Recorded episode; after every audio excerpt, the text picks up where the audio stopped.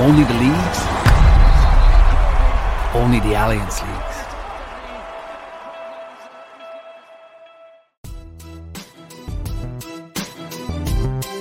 A, a grain of rice, a, a grain of rice is going to tip the scale. Just remember that, lad. There's a small bit of a needle there. Now, come on, Mayo, you've got to get Andy Moran into the game.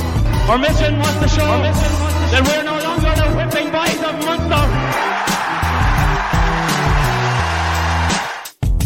Gentlemen, how are you? He's gone back to the soccer. Caoimhín Kelleher. Another trophy. Cork lads bailing you out again. Yeah, boy. Great win yesterday. There's a small bit of a needle there, says F and Eddie. Huh? Derek, how are you? Good, not a butter. We're neutral today, there the two of us. Um, Clare got a win, so I, I, we're off the bottom of the table. Tis, tis Offaly Limerick now scrapping it out for relegation there in our division, and your your boys uh, held on. Good save from from your keeper. Um, but the two on the top right hand corners, I'm looking on the bottom left. There's a new tie on show today. TJ, you're very well dressed yourself, of course. The Gaelic grounds in the background. I'm dressed for bar work, but um, eh, TJ, it's a city, a city this morning waking up to bottom of the table, seven weeks away from championship. He's the flag up as well. He's the flag up. No, I tell you, he's getting carried away. TJ, are you worried? I suppose the key, Shut up. the key question the key question for you, Mark, is is the tie for some poor misfortune later in the day, or is that the 1998 suit after coming out of the closet? that won't fit him anyway. Okay. that is the key I- question. I particularly put on the red and white colours now, TJ, just for you, right? Because we had a reasonably good weekend on the, on the Lee side. We had Caoimhín Kelleher securing um, some Jack in the Box League match or some trophy. I don't know, whether he'd be parading it or entering through the streets of. Liverpool, but highly unlikely. But gee, he did a lot of dancing last night in the dressing room, and what I can see. And then we had um, Rob Downey, former Glen Rovers footballer, stroke hurlers, even played a bit of football, The Delaney's actually. He was playing with the Irish basketball team that beat Cyprus over the weekend, and obviously then of course the big game of the weekend, restoring a small little bit of prize, going out to Limerick and uh, taking a couple of pair of points in the league. So an important weekend for Cork all round. Yeah, there's um, there's league matches and there's league matches, and uh, I, I suppose in my old column there Saturday, I kind of said that you know I felt Cork had to man up, if if that's the right way of saying it. I don't know, but um, certainly we got that response, Derek. I, well, look, I just felt it was a necessary like that. Okay, whatever happens in seven weeks will probably be the last laugh for whoever. Maybe, maybe they'll meet again. They could meet two more times after that, but league games sometimes you know they just need to be um and when we saw the Limerick team maybe we said Kiely straight away he didn't even pick his goalkeeper no disrespect to Barry Hennessy what a brilliant save he made for Conor Lehane for the, for the goal um for second goal but uh it, it- it was bigger for Cork wasn't it Yeah, and look, I know Kieran referenced that they didn't look back at the at the All Ireland final, but I'd say naturally, like in your own mindset, you'd be kind of saying it's going to figure, you know, um, in your preparation. So they needed to do that, and they did. They did. In fairness, I think you referenced the small bit of needle, and it was, you know, it, was, it, it builds it nicely. I'm in between. I'm in between heavy bank of training for Limerick, Cork needing to win. What will happen in eight weeks' time? You know, you know. Limerick's panel not being as deep perhaps as we thought. I'm, I'm in between all those thought processes today, you know. But I'm I'm I'm a little bit more worried than, than I would have been, you know, not for Limerick, not worried for Limerick, but I'm a little bit more kind of, I suppose, in the trajectory in terms of the graph. I'm, I wouldn't be as confident that, that they can ride a fight as easily, perhaps as last year either. You know, I, you know, without being sounding like a kind of doomsmonger or anything like that, but I, Cork were very good yesterday, particularly the first half. Really, really on point, like up for it. You know, tough, manly, all those things. You, you, you know, and I thought Limerick were, were just off it, and it's what, what it's down to, I suppose. Is it down to Cork's being right up and at it? And Cork are a very good team as well. That's the one thing. You know, I, I you know the All Ireland. I'm not saying it was a one-off, but it was um, Limerick were freakishly good in the All Ireland final. And, and the one thing, and I said it to TJ Green yesterday, I, I think there hasn't been enough emphasis on how much of a loss Peter Casey is to Limerick as well. I, I you know, I think he's a, he's a different type of forward to the other forwards, and and I think he's a he's a significant loss to, to Limerick's um, ability to put three in a row together. You know. Yeah, I yeah. Okay, so I suppose he's a huge loss. Um, at the same time, from the starting fifteen yesterday, you could probably say Nicky Quaid, Barry Nash, Byrnes, I don't know who, Gillane, Hago, Graham Mull. That's seven. Do you know? Yeah. to, to start. So, um, no, you know, we don't know all know what what you know. Rich English obviously playing superb stuff. Um, a, start, a sc- alarm, Derek, gone off there, is Cup it? of, cup, of- cup of tea in the way for Derek. Tea, tea break by him and De La Salle. What break of the day? Or was it the second break of the day? It sounds like a Hyman reversing in here, the new bell we have in school. Lunchtime. But, like on that respect, um, and we saw them coming on, and you know, they, they, a lot of them came on, and Graham Mull looked sharp, I thought, and You know, they all look sharp. I suppose, and we know Nicky will be good, but does that tint things a bit for you, Mark, or you're just happy looking at your own crowd? Uh, I, I look as I, saw- I I told you the story about about Rachel Blackmore and uh, Henry de Bromhead when we were inside the inside in Clonmel a couple of weeks ago. Rachel started to go through the, the form of the, the two favourites in the race, and Henry turned to and said, "You can only ride one horse in each race." And I think for Kieran Kingston, it was just about getting his own lads ready and concentrating on Cork yesterday.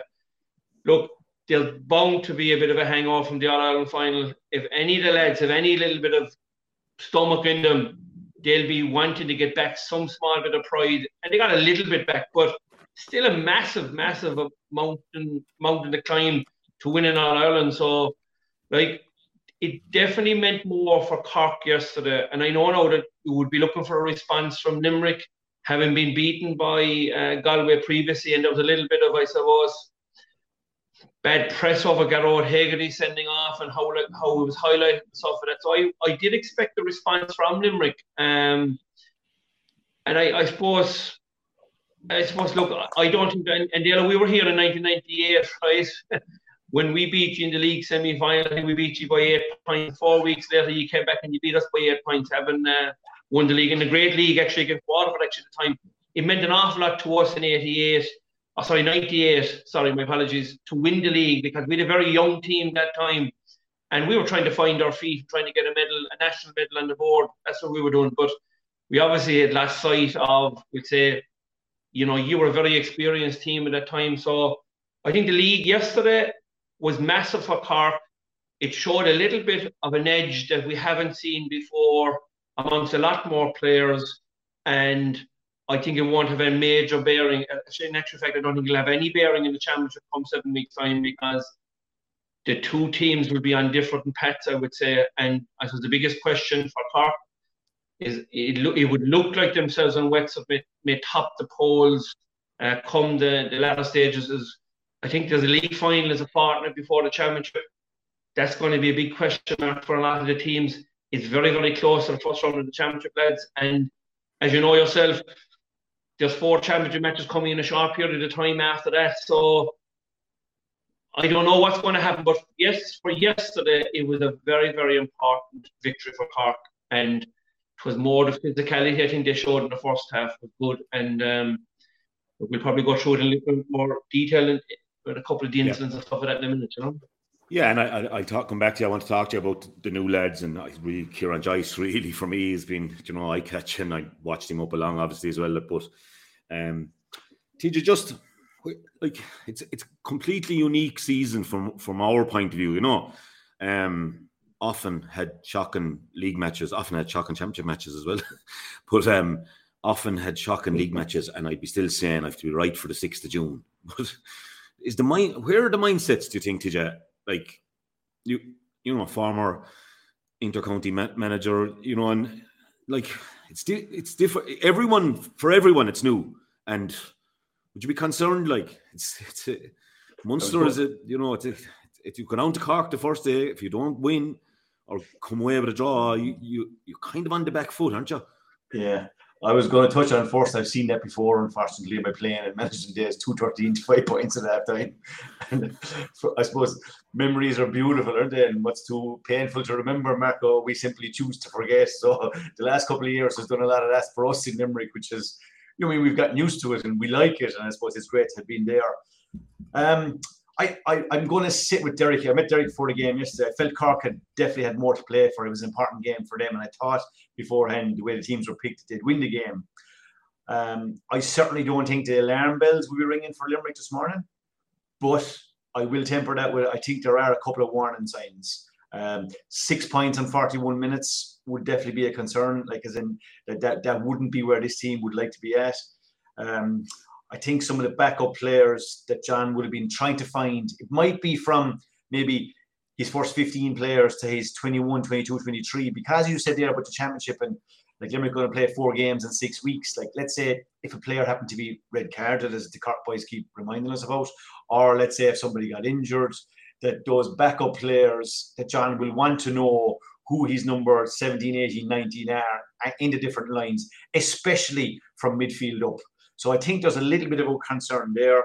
Cork were definitely sharper. I did think as much as the, let's say, bit of stick that maybe Kieran Kingston and his crew got for their setup in the All Ireland final, I was fierce impressed with their setup yesterday. I thought tactically, strategically, they were excellent. Now, the couple of things I'm going to touch on is first of all, they started Jeremy Millerick in the middle of the field and they started Joyce at left half back, right? Way Joyce, Mark Coleman, and Tim O'Mahony zonally played definitely suited Cork, right? Then on their own puck out, Coleman, let's say, took up that natural centre back position. But then in general play, Millerick was detailed to pick up Cian Lynch in the first half, which he did exceptionally well, leaving an extra man in the middle of the field for Limerick at times. Cork then started with Shane Barrett at centre forward. They set up inside then with Lehane as a free role in number 15, with Kingston and Hoggy maybe man and a two man full forward line up top, right? And the last piece of the jigsaw I thought they did very well was they played Robbie O'Flynn on Kyle Hayes, and he kept him exceptionally wide in that first half, effectively trying to keep him out of the game as much as possible. So I think setup wise, strategically, in what Cork did was very, very, very effective in that first half. The last piece, and Derek can touch on this in a while, I thought was I didn't think Cork hit any anything like any like let's say a 50-50 ball or loose ball into that Limerick backline, right? They made sure they took the extra pass in the middle third to get it over that half backline. They gave Limerick no platform at all there, and they made sure that okay, it was over across the field a couple of times, and they tried to get past the tackle, and they tried to get runners off the shoulder, which suited them. Like the couple of things I will add then, which really suited Cork is Coleman is flying it. Fitzgibbon is back to what looks like close to his best. They have a lot of pace like kind of hand catching a puck out of Collins and turning and skipping and flicking the ball over the bar and you're getting two points. All definitely played into that and look really good. The last piece of the equation is Patrick Collins, nearly football-esque style at times, nearly played at right corner back, Derek, right? So what it looked like as if every time the Limerick half backline in the first half got any bit of ball and they looked up, Cork had all the corners of the field covered. So that angle ball into space, which Limerick really profit on, they seem to have all that done. So I would say kudos to the to the Cork backroom team in the work that's been done. And I would totally disagree with what Derek is saying that Cork didn't look back. I would say they definitely did. And like, look, you always learn a lot when you get beaten and in defeat. They definitely have learned how to play against this Limerick team. And I thought they were very good. Jer Millerick is important. Uh, Mark, keeping him right. He's a good player. He fits into the system very well. Yes, Cork had more of a full strength. Will we take much heed of it in a number of weeks' time, it's a bit like everything. You go you go to the FA or the sorry, the Carabao Cup final yesterday, Mark, right? When they bring on Kepa, it didn't work. So now people kind of question whether it was a good idea or not. And then if he had saved one of the penalties, it would have been a master stroke. So we tend to use hindsight as to whether these games were effective or not. For me, I think it's a big win for Cork. They're a very good side. They move the ball exceptionally well. And yes, there will be a threat in the championship. There's no doubt about that. Yeah. Um. I, suppose, I, I, did. I did make a point last, the last time we were on that um, I had the three lads in particular, right, that started out with Tony Forristal way back, Mark Coleman, Darragh Fitzgibbon, and Shane Kingston. The three of those lads are assuming the leadership roles now in the Cork team. And we said that there seems to be a bit of a handing on at the back. And we said the Hamiltons and the Hoggies and stuff like that, that you may not have to look to those two lads to um, to, to to be your leaders anymore. And I, think giving the captaincy to Mark Coleman has a, has been a very very uh, good decision by the management. And then when you have the likes of Darragh O'Leary and um, Kieran Joyce coming into the team and fitting in pretty well. Now, it's early days for Dara, but Kieran Joyce looks like to be a natural. And I was a bit surprised that he didn't get the Man of the Match award yesterday. Probably better off not getting it, but maybe I thought he was magnificent from the get go. His handling, his distribution, and just his coolness on the ball. So whether he ends up in the half back or no midfield, I don't think it makes any difference. I think he'll be equally capable in any of them. But again, you're looking for the likes of Tom Morrissey or a Gearóid Hegarty. Leave it on, leave it on, Yeah. Derek, there, so the whole country can't hear him. all at all at Twitter last night were saying, "Jesus, Landers, what Landers be like in the morning?" What Zelda was wonderful there. I know, I know. But yeah. Go on, No, did you want good- to finish some good- point it's there day. about cock It's a stuff there? I, I was I was listening to a bit of music. Um, Yeah. for Limerick Dalo as well, only only like Limerick had 11 wides and 13 points. We say one goal and 13 points, 23 shots at the post wouldn't have been like anywhere near the standards they set for themselves. And I think that there are a couple of things there that I mean will be will be certainly up for discussion this week. In the middle third, their tackle, their touch was off a little, their passing was off a little. We probably had three or four wides in the first half, which definitely could have been turned into scores, and then the game kind of drifted away. So certainly, are, are there upsides for Limerick? Yeah, they need all their players back. Um, there's a very clear path for John now from here to the first round of the championship. He doesn't have a league semi-final or a league final to worry about. Uh, he knows he's got two games coming up. So, but they have plenty to do now, and and and like uh, I think there's a little drift in the in the All Ireland, and as I said, just agreeing with Derek, not alarm bells, but a couple of little warning signs. Yeah, and I suppose when you're with a team a while there, and I, I suppose I was with the Dubs maybe for a while.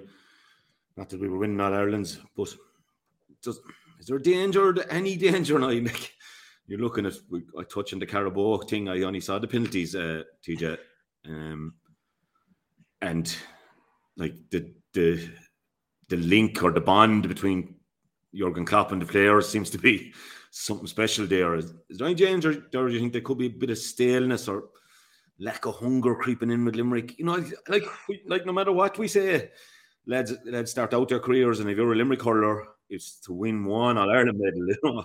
And same with when you're a Clare hurler, if you're a Waterford hurler, probably that's Austin Gleeson. If you asked him now what's he want, Tadhg de Búrca, lads. Is there any danger that maybe you know that, some of the hunger is kind of the bellies are full and, and, and maybe Hard, hard, to kind of agree with that now. I, I, I don't know. I, you know, given the personnel that are involved, like knowing how rooted in ordinariness Kiely is, and you know, Currid involved, I, it's hard to see that. Like you know, it's it's, and then given the personnel that were left out yesterday, uh, all those things add up to a kind of a not a deliberate assault on it. I, I don't think they're.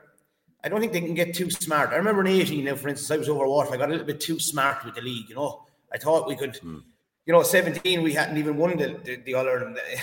You know, and we were kind of saying, look, we'll, we'll, we'll try and time it now with these four weeks in a row and those kind of stuff. We ended up being relegated and the, the confidence drained from us.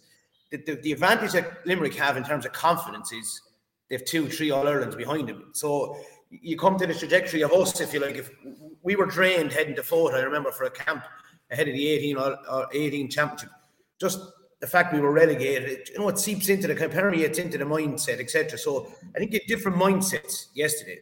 And I, the point that TJ made in relation, I was talking about Kieran Kingston saying he didn't look back at it. I have no doubt that it was, it was referenced as, as a group, as a squad. I remember being beaten in a semi final of 15 by Kilkenny, and we played Kilkenny in the first round of the league in 16. And it was like an All Ireland final for us, the way we approached it six weeks out before the game in Walsh Park, got the win. And you're hoping that sustains you into the championship, right? So I don't think there is. You know, again, without, as I said, ringing alarm bells, because I know the personnel involved. You know, I'd say John will be glad to be kind of have the eight weeks now or the six or seven weeks just not away from the spotlight. But I watched the boys even warming up at halftime yesterday. Diarmaid Byrnes, Will Will Will O'Donoghue, and I'm not saying there's a bit of slackness there now, but you know, you'd be kind of watching everything as an ex-manager, trying to pick up on mm. the carnival atmosphere. You know, the, the music came on when the boys came back in the field, and you know, it doesn't work like that, as we all know. It, it doesn't work like that. Despite what may happen in seven or eight weeks, they may well come down to Páirc Uí Chaoimh seven or eight weeks and blow it, blow it all out, and then it was kind of how we were talking right, and everything was grand. But I think Cork will get a lot of confidence from yesterday. And, and even to reference Mark's point about the league, I don't think a league championship or a league victory would do Cork any harm to go all the way. You know, I think, you know, that, that confidence that can come from the young cohort of players. And in fairness to Kingston, right? Yes, there's a new leadership group there. I remember again planning for 16 and looking at Mead and, and Darragh Fitzgibbon and Mark Coleman and no more than any Waterford players that are there years now, they have a natural dip, if you like. Darragh Fitzgibbon had a small bit of a dip last year in form. He looks kind of reignited, not because of any management influence last year or bad things. Just a fella goes through a dip and he comes again, and that's that's where he's at. And the other thing I'd say is to have, you know, sometimes managers don't go back. To go back for Lehane in the manner he's done on the back of him playing so well with Midleton, knowing that he's probably a confidence player, I, I think that's that's very admirable as well. You know, to be able to go back for a fella and kind of say, right, we'll give you another shot at it. Like you're a confident guy. So to answer your question around about way, Anthony, I suppose I don't think there's any danger of Limerick becoming soft or, or, or kind of letting it get to their heads, etc. You know, was the energy where it needs to be, where it needs to be for Limerick. Even Shane Dowling referenced last night, I think someone was getting a free shot for Cork, and he said he'd normally be hit from the side and behind at the same time. And that was kind of missing from, from Limerick yesterday. And on the Cork decision making, TJ, I'm not going to repeat what TJ said. If you're looking at the All Ireland semi or final second half last year, you're looking at Rob, Dow- even first half, you're looking at Rob Downey and and and Sean O'Donoghue isolated 70 yards of space, marking marking Aaron Gillane and, and Shamie Flanagan, with Peter Casey out the field with Niall O'Leary. Yesterday, you had Tim O'Mahony basically saying, Right, Robbie O'Flynn, you're my man here. You come wide and deep with me. You're like a double right half back. It won't allow Kyle Hayes to get a run on me. And I'll stay zone. If Millerick is picking Lynch, then you had a plus two, which Limerick often have, lads. You can call it, I think Dónal Óg called it a sweep or a sitting six, a plus one, plus two.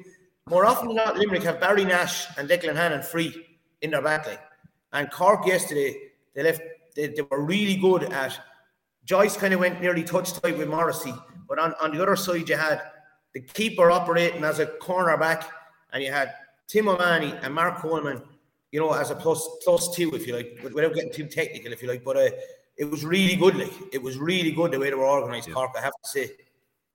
Yeah, the long day on the chair yesterday. There, I, I had a couple of funerals, and my sympathies to the, the galleries and the Howards and the Cosgroves on Saturday evening, and um, uh, kind of club club um, funerals. You know yourself, and so I couldn't get to watch tips. So I watched three matches in a row yesterday.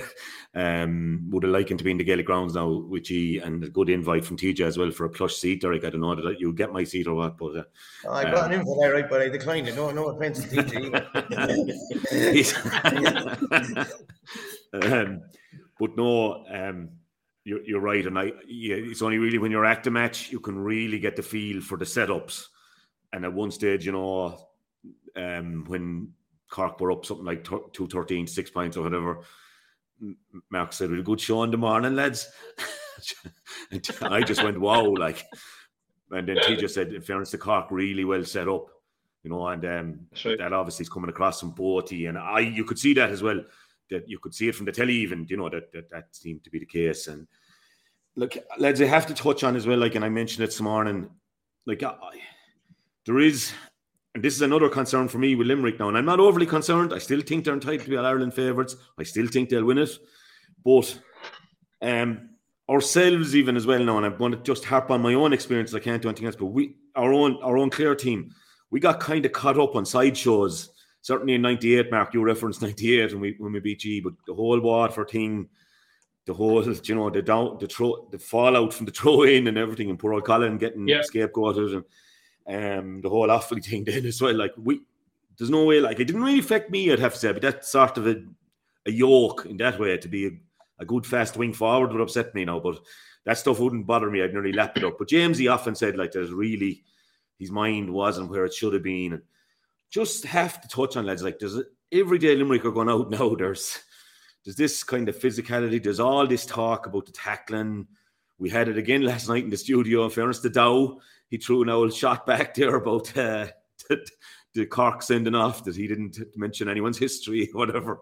But um, like it does. See, I I said it this morning that I felt for Sean Stack's sake, and I thought Sean Stack did his best and had a good game, and I like him as an up and coming ref. I think, you know, they ref to instructions in lots of ways, and we'll talk about the hand pass stuff again.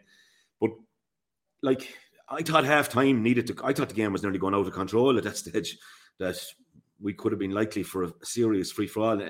Is it distracting the Limerick team? We, we touched on that it was a good thing that maybe that Hago got the red card when he got it. And yet, you know, 60 seconds after after uh, Shane Kingston gets his red, Shamey gets a red down the corner.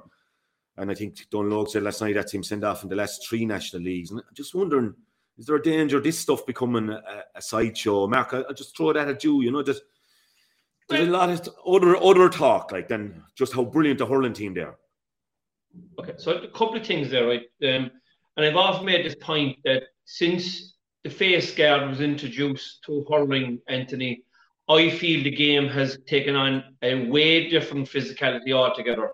And I know the reason why face guards were brought in because every dentist in the country was very active on, at nine o'clock on a, sun, on a Monday morning because there were so many for his last teeth over the weekend. So there's no problem with that, right? But what the byproduct of that is that there has been a huge amount of loose hurleys then, right, have come into it. And um, we see, and I know the referees and the association are trying to clamp down the use. And like you look at the Cian Lynch incident with night, and it was a minor incident, but he did catch him slightly by the face guard. And how how can you take that out of it? I don't think you can. And I'm going to go back to the Richie Hogan incident with Cathal Barrett, Shane Kingston's incident yesterday, them are something similar that the defender has the ball and all of a sudden they just take a small step backwards or go sideways and the player coming in to tackle is lining them up for his shoulder. We all know when you're going with the shoulder, your elbow will, is a natural thing to come and give you a bit more force. But unfortunately, the player has stepped back one half a yard and it, well, it looks like there's an elbow into the head. And that's the way it transpired.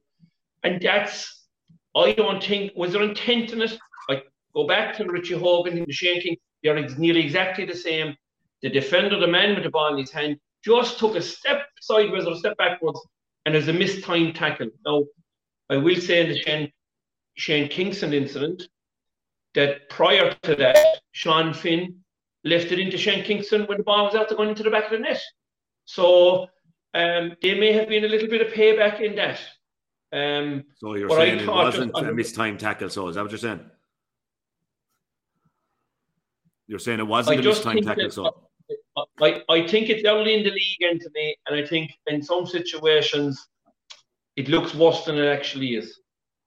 Mm. TJ, must be a lot of talk. There was a lot of boom coming across in the television and stuff like that. And ah, look, we'll be on this morning seven weeks' time. We could be we could be laughing at ourselves and thinking erase that show off in seven weeks. And I'm, I I think Cork could go down or Limerick could go down and win, but um, it's just going on a bit, isn't it? And like I know well as well now that next Sunday out in Ennis, the Clare lads will be wired up. They've seen Wexford having a go, they've seen Galway having a go, they certainly saw Cork completely manning up yesterday.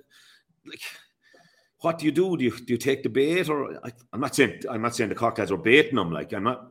I don't mean baiting them, as in, you know, um, you know what I'm trying to say is that what like is it going on a bit long, or Caroline Currid and all that, you know, I'm back on board kind of full time. And John obviously saying, lads, we have to tone back here. Or do, is he just saying we stick to our guns, play our game, live on the edge? I, I, I do think he will live on the edge. I think that's what this team is about. I, I don't see that changing. There is definitely more focus on it now than there has been before. Like in all sports, uh, champions, uh, part of the territory is is that people will tend to focus on an area of the game that is either slightly wrong or maybe that people don't like or whatever. And the piece that maybe the, the pundits are picking on this right is that this team is maybe a little bit over the edge at times. Um, is it having an effect? It is. I think Shane Flanagan's red was a little bit stupid over him. Like it's a high arm. You can't really complain about it.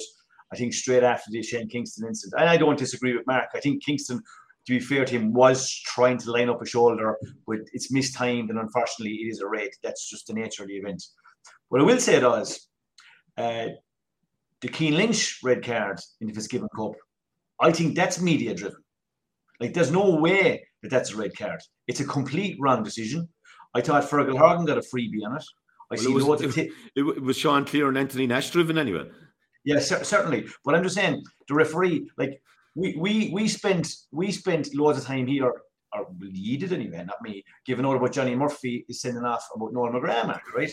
And yet late he was called by the linesman, right? And the linesman sent him off. But Johnny took the full wrath of it, right? But yet in the case in the Fitzgibbon Cup, it was Sean Cleere sent off Cian Lynch, right? The, the key thing here is that decision was completely wrong. So is there a little bit of the focus being over the top on Limerick's physicality? I think it is, right? Um, definitely a little bit. But each individual incident, like in the red cards that were given out, I don't, outside of the Cian Lynch one, you can't argue with them. There, there were cards. But the way the game has gone, right? And, and again, Derek will know about this. Like you, you see fellas going to even when there's a little bit of a ruck, right? You get a fella running into the tackle who kind of disrupts the ruck, right? And that's kind of what happened in the Declan Hannon incident where he got a little bit of a, a shoulder to, to, to the to the helmet. And by the letter of the law, you could say it's a red card. But if you go to training sessions where the contact and the physicality is in, and we'll come to things like hand passing in a while, where it's 4v3 or 5v2 in a small square or basically small sided games. This is what you're getting, right? That's what's mm. been like, that's what's replicated on the training ground. That's what comes to the fore then in these games. And like working that ball through the middle third and being able to ride the tackle and being able to offload the ball. And uh, unfortunately, a very minor byproduct of that game is the odd mistime tackle here and there. For me, this is going to probably sound a little worse than it is it looks worse on the camera than it actually is in real time. You know, those tackles happen in training on a regular basis and fellas get on with it. But we tend to maybe focus in with the camera a little bit more.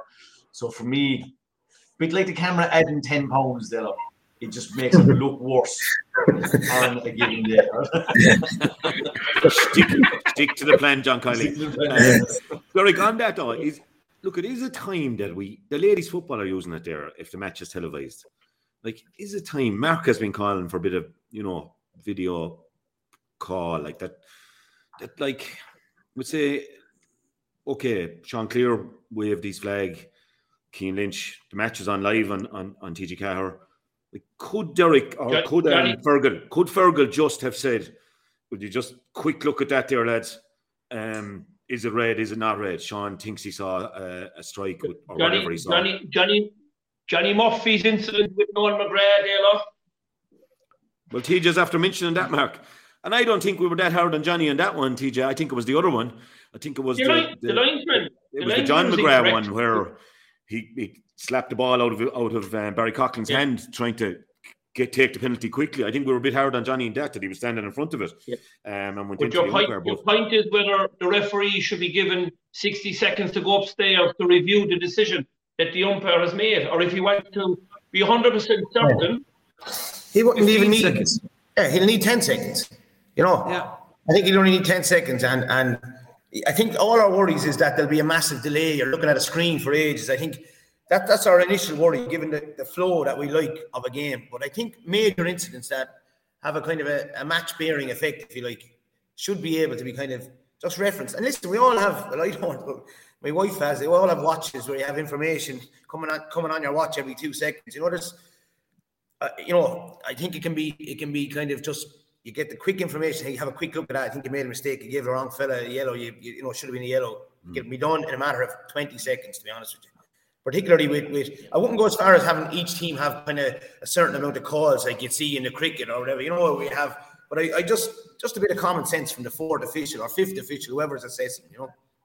I think two things in that for me, Derek. Right? Number one, it's where do you draw the line and how many incidents you look at. I know the major ones. Like it, it, that- that's going to be a key question. Here's number two, right? Very difficult question to answer this, right?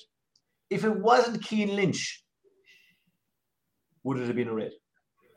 If it, But that's- if it, we I- were speculating I- I- all day I- about that. You know, I, I think I'd have to agree with you there, TZ. I think there's been, you know, I, I, sometimes I think the, the, the permeation of media driven angles towards Limerick's phys- physicality has actually, I won't say it's influenced the storyline before it's begun, but it's it's had some influence definitely on on on on kind of you know the reality, if you like, being changed. That, that's just a personal opinion. I think no different than yourself. I think the edge is where you live anyway, and that's where you make most decisions. And I Kiely, will, I'm telling you now, there'll be no change there. Of course, there'll be a bit of analysis of, of you know, maybe tackle technique and all that kind of crack, I'd imagine, in training. But, you know, if they're going to come off the edge, like they're not going to win anything.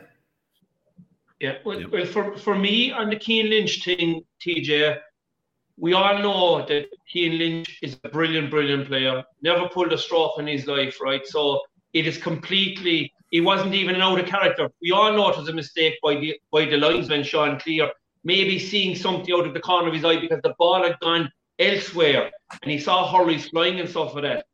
But all the referees, any referee that we know, will always say the one thing: unless they see it themselves, they're very slow to act on it. And that should be the same thing for the linesmen as well, because linesmen have had a big influence in some of the decisions that were made over the last 12 months. And you don't know whether they're trying to get up the ladder or what they're trying to achieve. But there has been a lot of mistakes made by umpires and linesmen, and they need to be held accountable the same as the referees are. Yeah, the other thing and they make mistakes. Like add, right, yeah, the only thing I, the other thing I would like to add, teacher, is if Will O'Donoghue, Donoghue, right, to me, he was acting like the Terminator or the Exterminator or the Enforcer when he came on yesterday. You can take your choice. If he continues, right, to go down that road, he's going to be the next player that's going to get a red card, TJ. Because, in my opinion, he was a small bit over the top yesterday. Look, John he was very lucky what, not to get a second yellow. What, what I was going to say there, right, Dónal Óg, right, was that if it was Connor Walsh instead of Cian Lynch for NUIG, I don't think Sean Cleere would have been as quick. So I think the focus is on it. And even you know, as I said, be my smartness to Dónal Óg, you're trying to bring attention to Will O'Donoghue. Like Michael Fennelly in the past, right? The, these other players, right? They, they, lived like that. That was Roy Keane did it, one of your heroes, right? In, in, in, in the middle of the field, right? They played on the edge. That brought out the best in them, and that's what they wanted, right? I, I, I just think that the more us and everybody else goes on and on about it. It's just bringing the attention to the physicality. I don't think, and I will repeat what Shane Dowling said, which I thought was a very, very, very wise comment, was I don't think you can say that a fella had a red card coming to him, and it's like as if you're nearly setting up Will O'Donoghue for a red card coming. So I don't. I think that's the piece that's a bit unfair. But I go. I go with Derek. I do, Limerick won't change, and I think they can change. It's the only way they have. What I will say, Dale, is I'm, going to ask you and Derek this question is, Derek was at the game is is there a bit of a tweak or a change required, Derek? Right, the teams are setting up, right? They're letting our full back line have the ball. They're crowding at middle third, right? The opposition know no, right, with this crossfield pass and the ball into space. And like you said there about where Cork and the All Ireland final left to 2 1 2, whatever, in that 50 yards of space. I don't think Limerick are going to find that in the upcoming championship. So I suppose one of the questions that they will have when they sit down is is there some sort of a tweak required to the system? No, no better boys to have a look at it. And like they've come up with some very, very good stuff over the last number of years. So could we be looking at something maybe a little bit different than we didn't that we didn't see maybe in these three games? I, I think from a Limerick point of view, I think we nearly have to come up with something, some sort of a tweak to, to, to, keep the momentum that we have going. Yeah, that's a great that's a great point, and it's the most interesting thing ahead of the seven weeks, I think, because if you look, TJ, you were actually manager. We were preparing for the 16 league semi final we did a lot of our focus on Barry Nash. He was left half forward, I think. He actually scored four points against us that day. You know, I'm not saying he should go up there, but look at the way he's been relocated to, to a left corner back, if you like.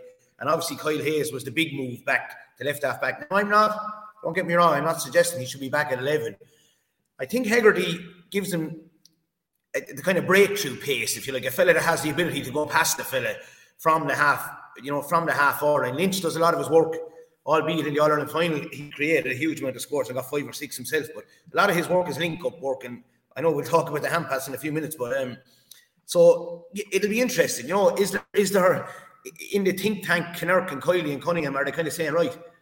Barry Nash at four, or Richie English at four, Barry Nash at seven, Kyle back to eleven for for for the eight weeks of the champs. You know, I'm not, I'm just you know I'm not sure where he plays with the club. teaser. you'd know more where, where he locates himself, but that power, I suppose, to go down the middle even yesterday, I was just sitting with a good buddy of mine. He's, he's involved in Dublin, the Dublin back in team, Mark Cooney, and he was um, I was going to say, just they're not threatening the goal like Limerick. You know, they're not. You know, I know Cathal O'Neill got a goal coming from deep, but you know, even the, the conditions didn't allow Shamey Flanagan. Was just popping ball over, you know, throwing it over the bar and that kind of crack. So that'll be the interesting thing for me.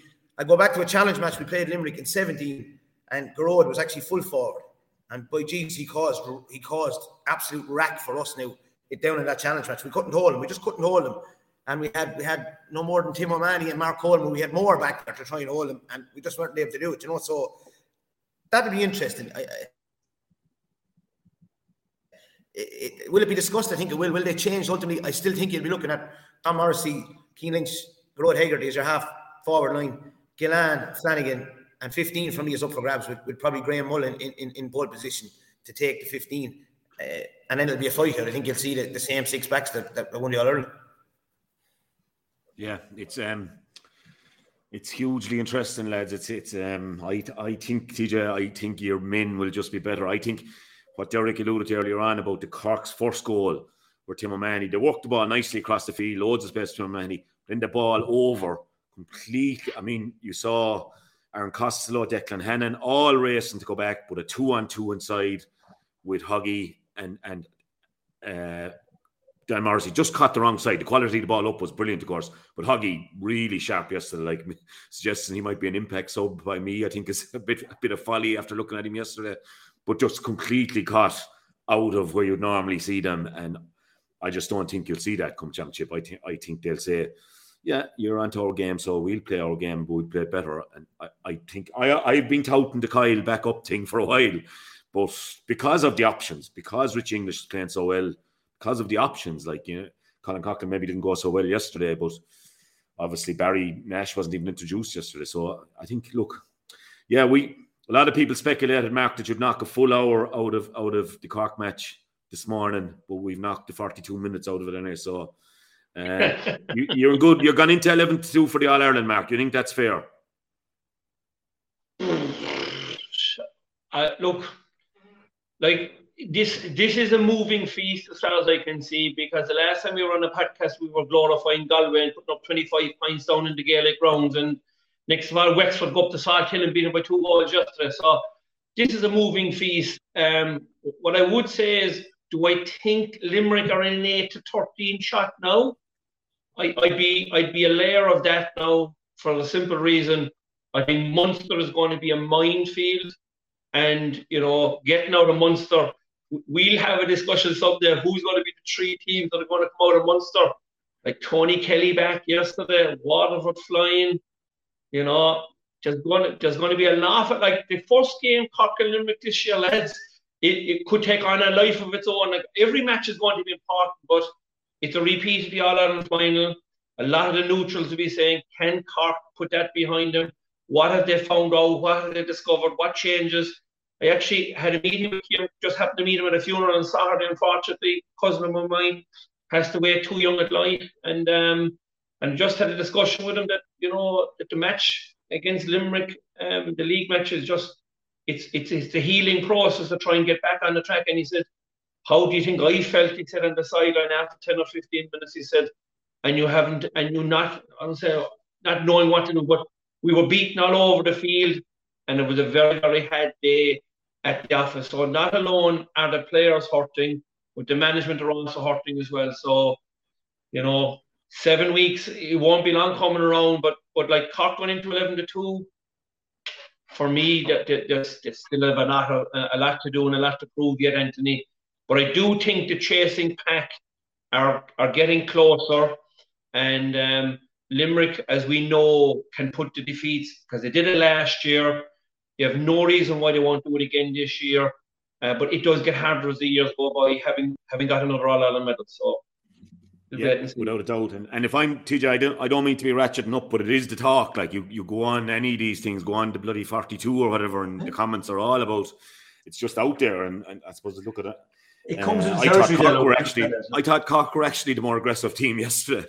Not good hold that end and fair play to them, I think, you know, but um, it, it will be a feature. It, it's managing it. But of course, look, championship is all what John is thinking about. And uh, lads, we, Mark, you alluded to there, I suppose that um, Munster is going to be a minefield like Leinster is, is, is piping up two lads like a minefield, isn't it? Um, you'd have to say that possibly the two farm teams in the league so far. I know, I know Waterford have three wins, Cork have three wins, but you'd have to say Dublin and Wexford seriously eye catching so far. And and Derek, you know, the time I was there and, and for a good while before me, I think maybe about 70, 60 years before me, Dublin couldn't win in Thurles against Tip.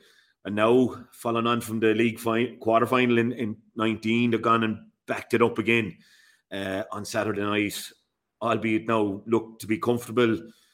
I'd say until the two McGraths came in, your them six, uh, the Loughmore boys seemed to have a big effect on it for me. And I suppose um, Jason Forde had a chance if he just whipped on the ball near the end, maybe to, to bury it. But still, like you look at the Sunday game last night, you, you, we do focus on the winners, and we have to, sure, because they won, and there's a series of things, and, and I think full value overall for their win. Um, and like Leinster is really, and and the Dubs fourth year under Matty, I think Shane alluded to that last night as well. That first year under Colm, it's not as easy, but I think there's a kind of a Matty Kenny stamp coming into it now, and a, and a style of playing, a system, and then fellas like the Conor Burkes and these fellas stepping up, the Ronan Hayes obviously along with Sutcliffe being in as good a form as he was when he was when he was 21 for me. Do you know, he was just he just a new lease of life got again, and O'Donnell and Crummey, and obviously like and Dillon off the bench, and, and so there's a lot coming together. Even Aidan Mellett now, and a lot of people wouldn't have heard of him. I would know because I'd know the club scene up there very good for Boden, but I, I, was figuring I wasn't figuring out why he wasn't featuring. I think he was touting with football a bit, and like I mean, he he won five or six great balls, great balls up now as well. Um, again, highlighted last night, the, the look up and the head up, but they seem to be coming together, don't they? And, and trying to pick that Leinster. Darragh Egan is getting a new tune out of Wexford. I think they look re-energized, fresh voice, nothing like it. Um, so for the Dubs, it's a very a statement victory going down into Thurles. Yeah, and I think I think Matty even referenced. I was just reading a bit of your own column and a, and a bit of in, in the Examiner this morning about about um he actually mentioned those younger fellas, Andy Dunphy, Mellett, etc. Just fellas who come in as opposed to the O'Donnells and, and the Sutcliffes, etc. Yeah, look, great win on the road. Um, and look at their three games as well. I thought the Waterford Dublin game was a great opening game at Parnell Park now in terms of just a, a great league fixture, you know, as regards just up and at it, kind of titanic battle. Then they have to go to the Battle of Corrigan Parnell Park. has been christened on this show, Derek. Yeah, yeah, and Cor- they to go to Corrigan Park and, and again another tough encounter. And then to go to Thurles, different type of challenge. The tradition of not really going well against against Tip over the over over the years and being able to overcome that. So look, I'd say they're bouncing in, in, in training at the moment. And as you said, Matty's stamp is, is all over him. I know Liam Crone and Gavin Keary and, and Mark and the boys are involved there. So they're they're in a good place, they're in a good spot. And you know, it's it's it's interesting. You're, you're, you're kind of referencing there the whole not not the the Leinster Championship. You know, it's it's like yourself. It's it's shaping up to be you know, even even post match yesterday, Darragh Egan referenced the first round of the championship against Galway. Post match on Sunday, you know, Matty was Saturday. Matty was referencing, um, you know, the, Leinster championship. Everybody is referencing. Shefflin was referencing it yesterday. You know, everybody's referencing the championship. But it def- depends on the direction. I'll go back to the comment I made already about when I was involved with Waterford. If you're going well and you're on the, you're at the start of your term, if you like, like Darragh Egan is I think that's the best way to go, to go well from the start and, and see where that trajectory and that graph kind of brings you into the championship. You know, it kind of builds builds confidence. But uh, undoubtedly, it's a it's it's it's a good place to be in. I watched it now. Actually, I was up for the for the weekend in Limerick with a few couples that we met on holidays over the years. We watched it on GA Go and Jerry Flannery's while the rugby was on at the same time, Wales and England. So I, I, I watched it all on, on on the phone there. And yeah, look, definite stamp of play you know, a good sharp game. And, and you should like, you should have known they wouldn't switch it over in there. there. Oh yeah, well, I, I wouldn't be too familiar now with Limerick. You should have gone up to Patsy Nicholas. He'd, he'd oh, have yeah. everything on the racing and have been on. All right. yeah, no, I, I, had it on the phone. Now. So look, yeah, well, look, we're in good company. We had the crack watching it as well. So, um, and as I said, that chap that's involved in the background team at Dublin, he was his his partner was there, so he was gone off to the match himself. So he was in good form when he came back. Yeah, and and. uh you know, one of the things TJ I'd say is, you know, from being involved in Dublin, 21 points to 216 is the sort of bloody score Tip would have done to us when I was in charge anyway. You know, we do a load of the hurling and Jamie Callan would get a goal and uh, no John McGrath get a goal and we'd be coming out saying, Jesus, are every bit as good as them, but beat us again. So maybe a bit of a little bit of a change. And I, I also would re- reference back, and he's a player I, I dealt with at club level. I, I think he's brilliant potential uh, is Ronan Hayes. The way he finished his goals, you know, again, that's not maybe, and, and, they'll shoot me up there now for saying this, and I have to go up Saturday night for the Kilkenny game. Mad looking forward to that now in Parnell. and maybe a visit to the, the Boar's Head afterwards to, to meet Hugh Horrigan. But um, uh, no, look, I, just the way Hayes took on Brian McGrath, skinned him probably in lots of ways, and, and then the presence of mind to just throw it up and bat it home to the corner low, got it down low very quickly. The batted ball can be hard to get down, but he has the hands for that. I often said to him, he, he's the hands to be anything, and he has pace with it and height and size. And there's a few things happening like that for them. Yeah, I, I suppose uh, great great finish by Ronan Hayes and saw on the TV last night. And you would have thought that maybe when the ball was delivered, when, when the full forward gets the ball literally on the sideline, 21 yard line, there isn't a whole lot of danger on. So fair effort to finish from there. Brian McGrath probably will be disappointed with it to get beat on his inside and let a fellow score from there. I know as someone who's played fullback before, it's kind of a ball from a fullback. You'd be kind of saying you'd be happy enough to see it out there in front of you. My job would been like, keep him there. If he look, if he's good enough to over shoulder over the bar, fair enough to give it to him. But you want to make sure he doesn't skin you on the inside. I think you touched on both teams perfectly. I think for Colm Bonnar, it, it's difficult to know what sort of a 15 is going to appear for Tipperary in Championship. He does, Shane has touched on it correctly. He's definitely having a look at a lot of different players. Um, Barrett didn't play. Um, like we, we probably know maybe only about half the team definitely didn't start for Tip. So he's having a good look and he has to. Like from his point of view, the only way he's really probably truly going to find out about some of those players in those key positions is in a big game like that. So they're big calls for him and to find that central spine that he wants coming championship, that's a big challenge for him. Matty, on the other hand, this is it really. He he has to make things happen.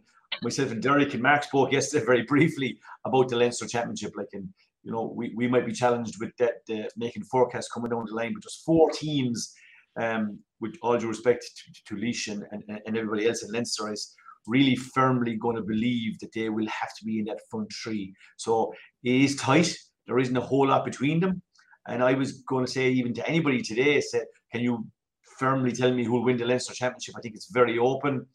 So Dublin have done what they needed to do with the early part of the league. They've built the confidence. They've got a couple of wins. He'll be happy. But like you said there, like they could have been robbed in the finish then. But a win in Thurles is massive for them. And I mean, they, they, will be happy with the position they're in for sure. Yeah, um, Marco, tip. Number three is a continuous problem. Like in that number three, and I Brian, I like Brian as a player now. Gee, he was a great underage player. Like I think more of a halfback for me. When now in the, in our time, maybe um, if you were lacking a bit of a yard of pace, uh, I was certainly I was better off going out to the halfback line, um, yeah, than being side corner. You know, because like just in the modern game, I certainly yeah. would have been, you know, um, and I think Brian Brian would make a fine five or that, you know, but three right. is a continual right. problem for them. Right back to Paddy's yeah. time, where they probably didn't want to put Paddy at three, but he could go anywhere really, I suppose. But like the funny thing is, um, a lot of counties have struggled to find a number three when you have such an excellent player there for probably a decade.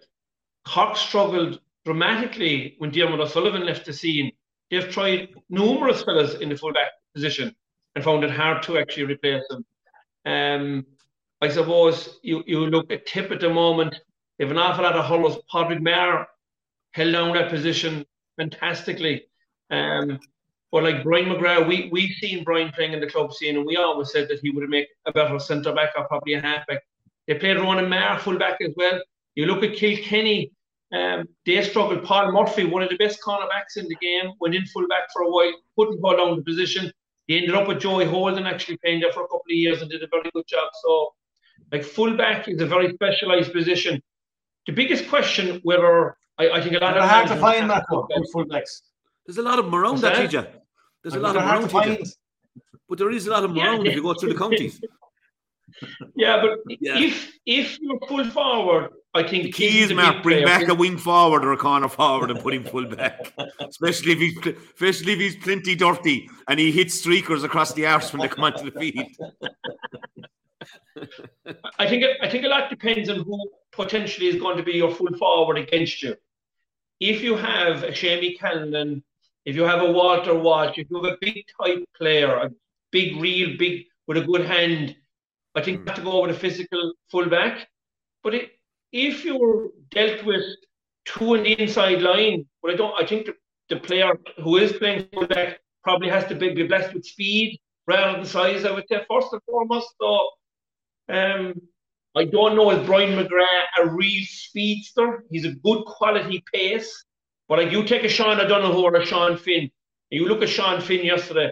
He was on a one-to-one run with Shane Kingston, and he had a yard on him. Like and like you have to have speed in the full back line is the first and foremost. I think, barring you you get to play against the monster, the likes of the Wallies and, and, and fellas like that. So Tip Tip will find it hard. No different. Every other county in town is difficult to find a fullback when you have somebody who's gone from the scene, who's held down the position for a long time. Yeah, and I, I think there's a couple of things in that, Anthony. There's there's there's I, Ronan is captain, like Ronan Maher, and I'd say Jesus. Lunch break is over. I'm definitely getting a message from above here, lads. Um, he and I'd say you know he came on against the last match against Kilkenny, he got a brilliant point from play, changed the whole game at wing back. I'm not saying that Colm was trying to facilitate him and leave him hurled if you like, but you know when you're captain of the team, you want to be driving it on from the half back line. The other point is the point that Mark made. Is there many teams actually playing with three in the full forward line now? You know, if you go through the teams, is there many? Te- well, one of the full forward line might be at least 50 yards out. So I think Craig Morgan and Cathal Barrett will end up as the, as the two that will hold firm. Now that's unless Mikey Kiely goes in there with Dessie Hutchinson in Walsh Park or, or, or Ronan Hayes or, you know, if they big man, small man kind of syndrome that, that go in there, if you like. Um, so for me, I, I, I, don't know. Will they end up with Barry Heffernan in full back, you know, and possibly go with the three McGraths? You might even see Noel at, at centre back with Ronan, Ma- or sorry, Noel McGrath, Brian McGrath, and, and, and Ronan Maher. But I think they need to fix down their backs. I don't think they need to be too obsessed with the three the way we're uh, talking. I don't think it's, again, it becomes a kind of a, a big deal, if you like. You know, we know in Waterford like that the two of that will be back in the full back line. You know, Prunty will definitely be back whole and, and, and it'll be Ian Kenny or Shane McNulty. We know that they'll be two of the three. Dan Morrissey will be back there with with Sean Finn and, and Barry Nash will do the covering or sweeping. You know, we've certainty there in our counties, if you like. Um, and they don't have that certainty. So I think they need to kind of the last two games need to be, you know, picked for that kind of certainty, you know, more than a game at Walsh Park this Sunday with, with, with the six weeks time in mind. Yeah, and that'll be huge with, with the way Waterford okay, tight scare yesterday, but putting up big scores all the time. And and um, yeah, I think he could actually do with a league semi final. Colm Bonnar, you know, that, that kind of higher octane game again, league semi final, maybe neutral venue, and uh, you know, getting that real test of his six backs. But look, that that will evolve. Um, they still, you know, when you saw you see the two McGraths coming on. Um, you see Cathal Barrett not lining out. So again, it's touching back on the Limerick stuff. Didn't have a full hand to play, but, like obviously. You know, is, is this game going to take on a fair significance now next weekend? Because you know you have the Liam Cahill thing as well in the top line, so we can't divide it. It's just it's in the media. He possibly was the front runner for the Tipperary job. Decided to stay with Waterford, which I think was the, was the right decision for him. Um, it's there's a championship match coming up between the two of them as well. Um, I don't think Waterford. I, I don't know the Waterford the man sent off yesterday for a, for a long stage of Colin Dunford and stuff for that. But after a magnificent victory the weekend before this, I want to say they struggled yesterday, but they got over the line and got the job done. They could be targeting this match against Tip next Sunday, and there could be a physical edge, I think, to this game next yeah. Sunday that we might end up discussing next month, next Monday morning. Like, I'm just, yeah, like if you're a tip, if you're if you're a tip player, Mark, if you're a tip player, you you might feel that Liam snubbed you a bit, like that he's looked around at what he had in Watford and said, "Nah, probably better than the, the other crew at this moment." it depends how you want to play it out, or how what you want to, you know, what seed you want to drop into the players on Tuesday night, isn't it? Yeah, I, I, I'm just thinking if I was a tip player myself, I might be mentioning that at training on Tuesday or Thursday. um, when Gerald Clan wasn't even listening outside, you know. So um, no, uh, it is and it will. Um, you know, it's one of the ones I pro- I will go tennis. I think um, because the neighbours will be coming myself out the road. Derek, myself and TJ are available. If if you need, if you have a couple of those soft seats, the TJ sit down there every Sunday that Spike gives them.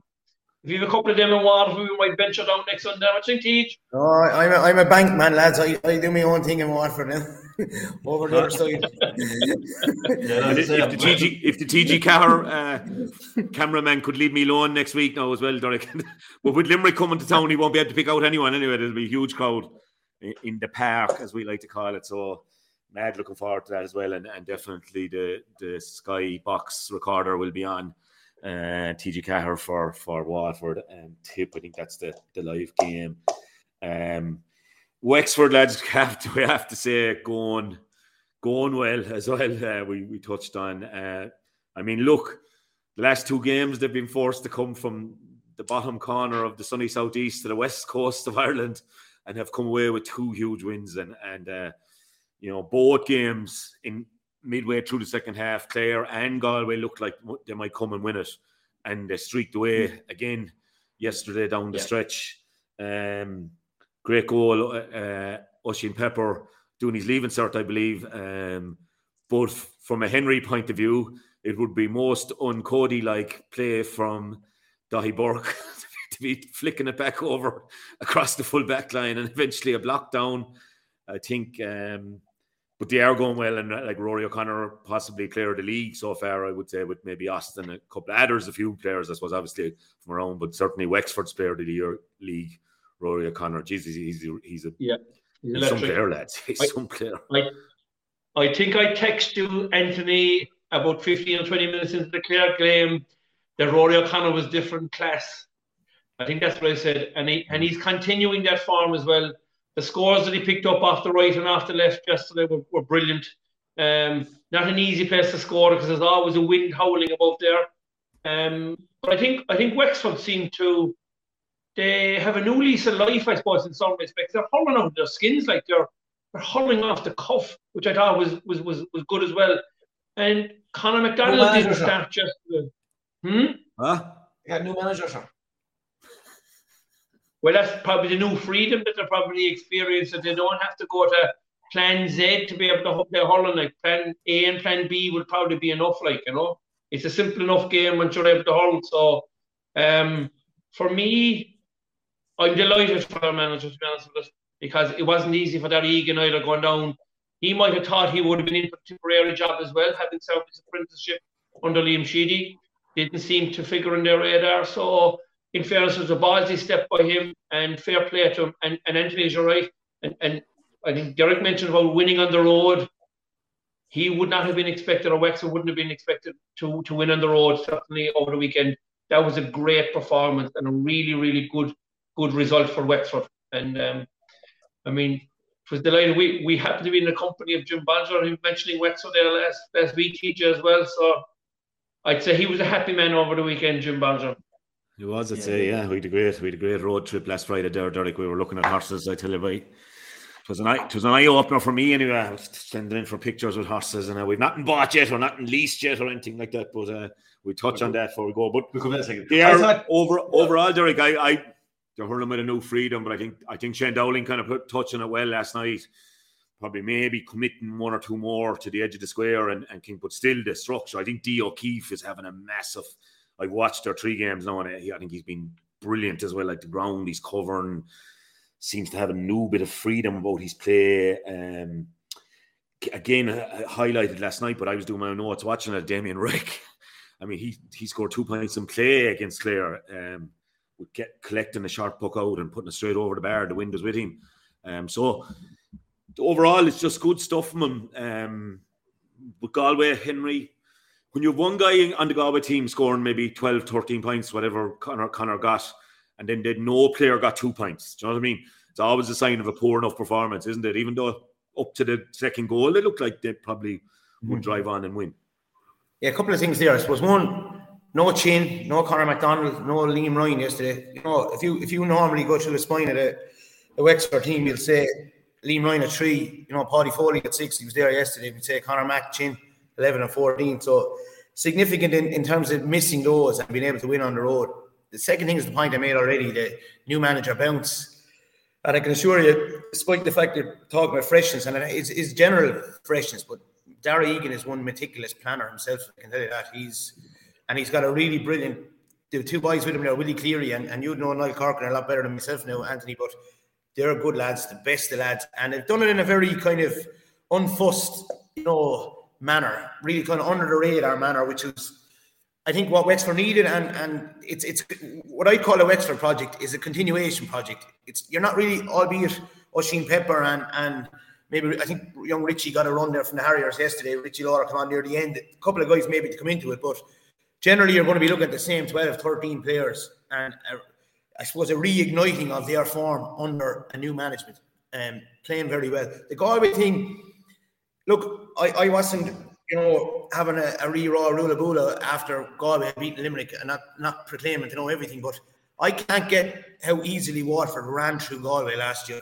in, in the championship out of my head, like in, in Thurles in the summer. Um, and I know they came down and they fronted up physically and everyone talked about their physicality, but I thought they looked a bit cumbersome. I think there's a pace issue in in in in, in their backs. I could be I could be wrong, as they do in the Tipperary back. I think there's a small bit of a, a pace issue there. I think there's a couple of teams that are ahead in terms of pace and I think there's a, an issue there with pace. So I, I, you know, I'm not sure if it was clear cut as, as you would have said two or three weeks ago. I listened to you after the, the Galway Limerick game, and you know, I, I think Wexford are ahead of Galway at the moment. Yeah, and and um, there's no doubt. We, I suppose, when you look at the Limerick form again yesterday, then uh, maybe it puts the match the previous two weeks ago in a different light, and then obviously Henry did as well. And look at um, I thought that was a bit shadow boxy yesterday from both sides. Uh, I what Derek has said there. I think like Wexford, the players they left out. I think Galway's forwards there was a good few changes. To, no wheeling anyway. No wheeling. Um, I, I I just think that both managers looked at it. I say with down the road in mind. Uh, that's a huge game coming down the track in the championship. That one. Um, I think even the substitutes that Wexford made there in the second half, they took off uh, Jack Connor, they took off Foley, they took off McGovern. Like, I'm not sure. I wouldn't read a huge amount into it either way. If Daithí Burke hadn't made a mistake, you know, was it would, would it have been kind of very, very tit for tat? It was it was kind of one of those incidents that kind of decided the, the result of the game. Salthill, big wind mm-hmm. blowing down the field. I've been there on those occasions many times. Balls of an occasion to play with that wind. So I wouldn't read a whole lot into it. What I will be looking forward to is Galway's trip to Leeside the weekend. What sort of a team Cork play? What way Galway go at it from because Cork have a lot of pace. And just to touch on what Derek said there, how did Galway handle that with those runners coming from deep and like Darragh Fitzgibbon, Robbie O'Flynn, Lehane, and them like if they play, which I imagine they will. So that, Conor Cahalane or or, or, or Conor Cahalane maybe that, or Jack that, O'Connor. That, that would be interesting from Henry's point of view, but I think Henry's having a good look around. Um, he's starting to kind of get his first 15 in mind. So I would have said yesterday whatever what we say about Cork and Limerick in the league, I think this one definitely won't be remembered. I think it was Shadowboxy. I think that, that both of them have an eye on down the road. Huge game coming in the championship. Yeah, I, I, wouldn't I wouldn't take away from Wexford or Tej on that. You know, I mean, you can say there was an element of shadowboxing. I know. I think that look at this one, one of the ones that maddens everyone. Jack O'Connor should have seen red if Shemmy Flanagan and um, Shane Kingston saw red for the tackle on Adrian Tuohey, which was lick alike. This is what drives us mad. It was a red. If it was a red in Limerick, it was a red in Salthill. And what, what I will say is, um, very quickly afterwards, Darragh Egan had him off the field. And, and and on Niall as well, and I hope he doesn't uh, fall out of me now for this, but on Niall Corcoran, I often said Niall was a great player. Jeez, he came from Galway where he kind of wasn't wanted. And I, I used to drive him mad about that. And every time we played Galway, then I'd be roaring, oh, an air court. And the Galway crowd roaring at me, go back to Clare. And, you know, Corcoran, like, he'd, again, when we meet Galway, he'd, he'd play out of his skin. Like, but I often said if Niall would be a better manager than a player, because his attention to detail was possibly too much as a player. Do you know what I mean? In that he overthought it and over analysed himself and where he could get another edge. But when you come to management, you can't have enough of that. And uh, that's where I think, you know, they, they have a good setup. And uh, yeah, TJ, I agree with you. The seven weeks time one is, is, is again the one we'll know more. And and yeah, that's it's Cork and Galway led Saturday night or or sun, Sa- Saturday night. Saturday night. Is that is that televised? Yeah, it is. It's, and and um, so RT have a double header, have they? RT have a double header, yeah. One and a half, four, yeah, one and a half, six, seven o'clock. I'm in Parnell, like I have to go into the Craobh Chiaráin so to watch that. The clubhouse there. sure, hedge all, hedge all look after me. Well, let's uh, just to round up on on, on Division One. Um, I'll, I'm going to start with your crowd, Derek. Um, of all the people stepping up to play ball nearly, and he's one of your key men to having your fantasy hurling team, and he, he'd be given out to me for not having him on. But Landers has him on, of course. That's why he's top of the table. Neil McManus, of all people, I'd have put my shirt on him burying the penalty. But uh, a great save, Derek. But overall, it's a very difficult place to go. I think it's a bit of a tragedy in one way that Antrim went down from the Liam McCarthy last year. But if they come back up, I think they're the best team in the Joe McDonagh. If they come back up, they will be that bit stronger, won't they? And they have a lot of players introduced. And uh, the danger is, of course, now the Laois match uh, could be a once off. to could catch them.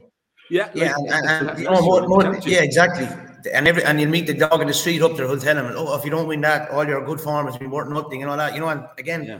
sheltering yourself from that is, is difficult. And the honesty of Darren Gleeson again in the paper this morning, he was kind of referencing, look, Waterford Jews had 14 men. He wasn't looking for any plaudits for a spirited or moral victory, if you like. So I've been really impressed with his honesty, even, you know, post match. And look, McManus, I remember an All Ireland Club semi final in 08. That was when I first came across McManus. He, he, he, he took us for seven or eight points from play. The Bull, the Bull got a line ball to, to get us into extra time. We ended up getting an awful thumping off Portumna in the All Ireland Club final. But that's the first time I came across McManus. He's one fella you'd probably back in that situation to, to kind of hammer it home. So look, um, from an Antrim point of view, brilliant performances, no points, and that's where the disappointment will lie for them. From us, a couple of bonuses. You know, Tadhg has played two full matches. Know, we're, we're settled. We're, we're going to be settled. I'd imagine. I'm guessing now the Ballygunner boys will be back in this week.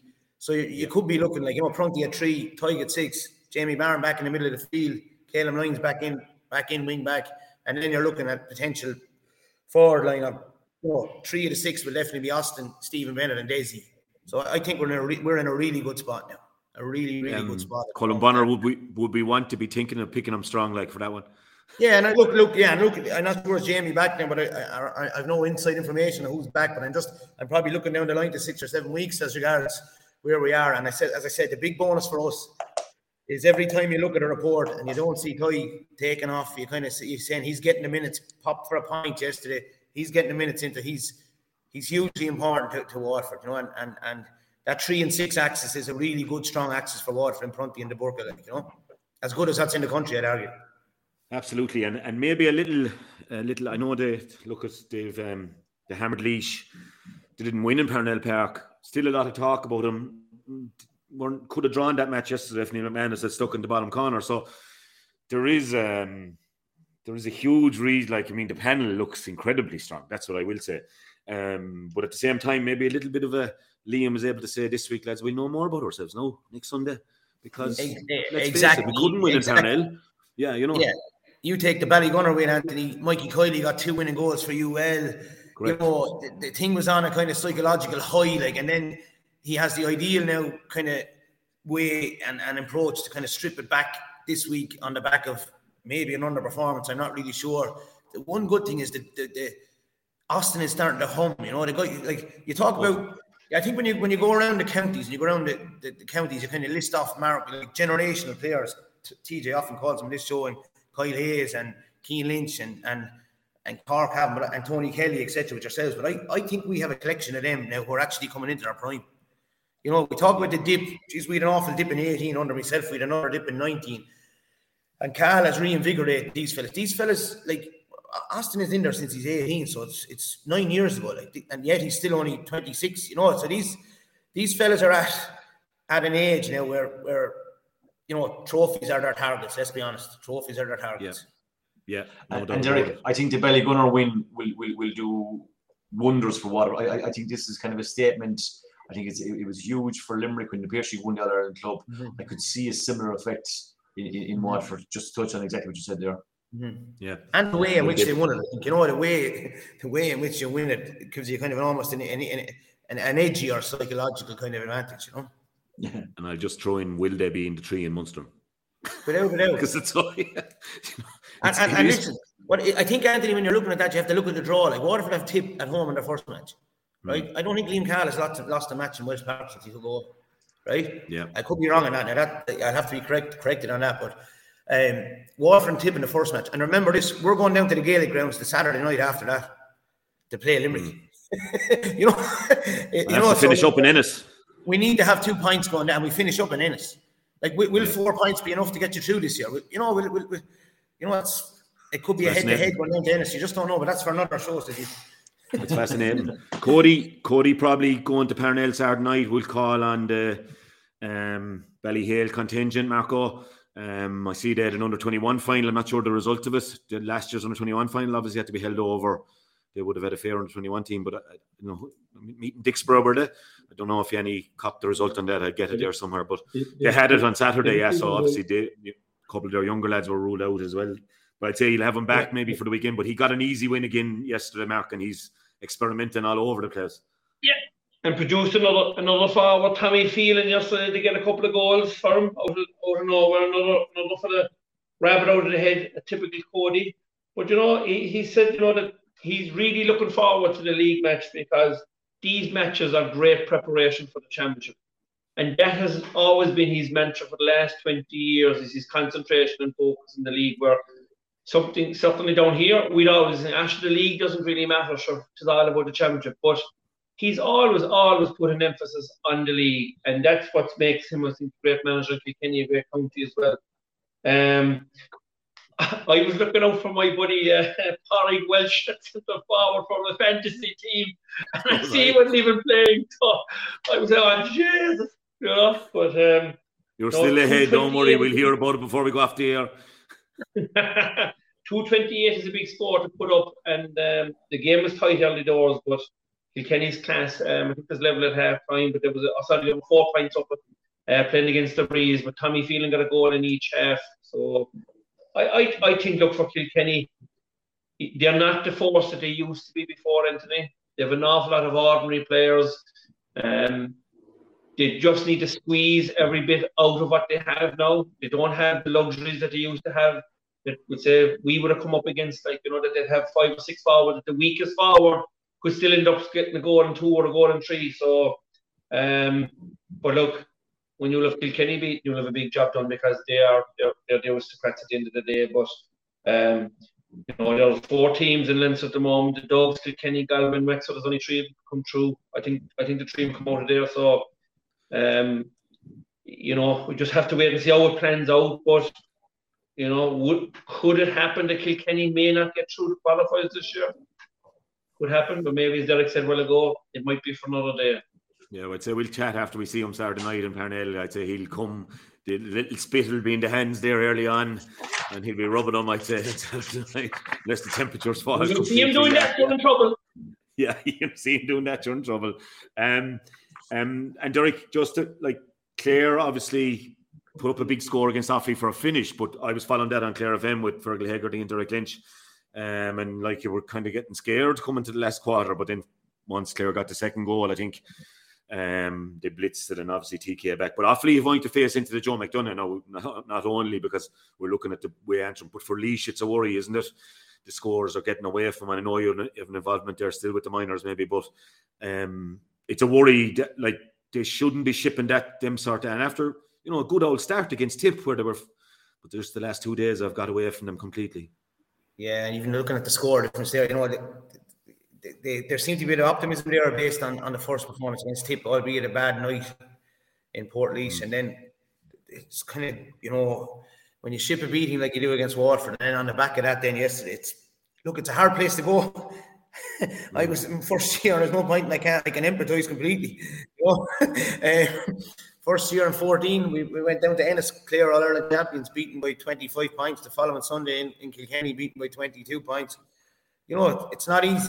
So there's, What's this Derek McGrath and I like to saying? Yeah, look, there's a balance to be found though between yeah. you know between trying to lift the spirits of a group. You know, the example of that last year I'd say was Westmeath in terms of Shane O'Brien was able to go and win the Joe McDonagh on the back of some heavy pummelings in in um, you know. So I think Cheddar will be looking to just pick up one of those big, you know, Eddie Brennan type results that Laois got under Eddie in the championship. I think yeah. that's that's that's what he'd be looking to, you know, and, and I think it's that's why even looking at the draws, you're kind of trying to predict who will come through. You think is it our Dublin playing Laois in the first match or Dublin playing Westmeath? You know, you kind of you're, you're looking at the possibility of that, but it's, it's very hard in a managerial role right, role to keep the outside outside and, and keep it positive in there. So you're probably just looking at picking up crumbs of comfort from from some of the performances, you know, and, and that's the reality of it. So it's it's you know, because you don't want to change your principles then around. A lot of people say, oh, you should go back with 10 at the back or 11 at the back, which Laois didn't play well against Wexford last year. If I remember their approach in Nolan Park. Yeah. And then they kind of changed their approach and they had a spirited end to the year. So I'd say it's just the dirt. It's, there's a there's a, a gap in the quality, and, and that's the reality of it. And and the best the lads are involved in Laois, but they just have to keep working to get to, to bridge that gap. Yeah, yeah, without a doubt. And Larry has informed us that actually Dicksboro downed Ballyhale by 124 to 212. So worrying times ahead for the Shamrocks. Uh, not. Um, but uh, lads, uh, um, Yeah, just Clare needed to win. Clare needed to win, and they got it done. We're not going, TJ. Relax. But uh, you did you want to talk about that match, TJ? I will do. Yeah. No, I was going to say to you next weekend. I just see there. There's actually there's a host of action between Saturday and Sunday on TV next weekend. Uh, Dublin Kilkenny is on. Cork and Galway is on. Meath and Dublin in the ladies football league final is on on Sunday. Waterford Tip is on in the league. Clare versus Limerick is deferred. Uh, the RTE are showing the All Ireland Intermediate Club Camogie final between Salthill and St. Rynagh's. Laois and Antrim is on as well in the hurling league. The senior hurling league ladies final is on. Sorry, the senior club Camogie final between Oulart-The Ballagh and Sarsfield is on.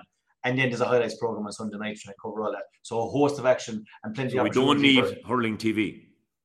well, this would be a typical example of hurling TV where you get to see the likes of Laois and Antrim playing in, a- in a game. and it's it's the bog ball. It's, it's the bog ball. Is you can't like we myself and we were watching the Sunday game last night there on the coach and and uh, said we could it'd be better if it was longer. I said it's two hours the show, but of course half of it has to be dedicated to, to football. Yeah, so it's plenty on. But there's opportunities to see Laois and Antrim and, and Kilkenny and Clare as well. Yeah.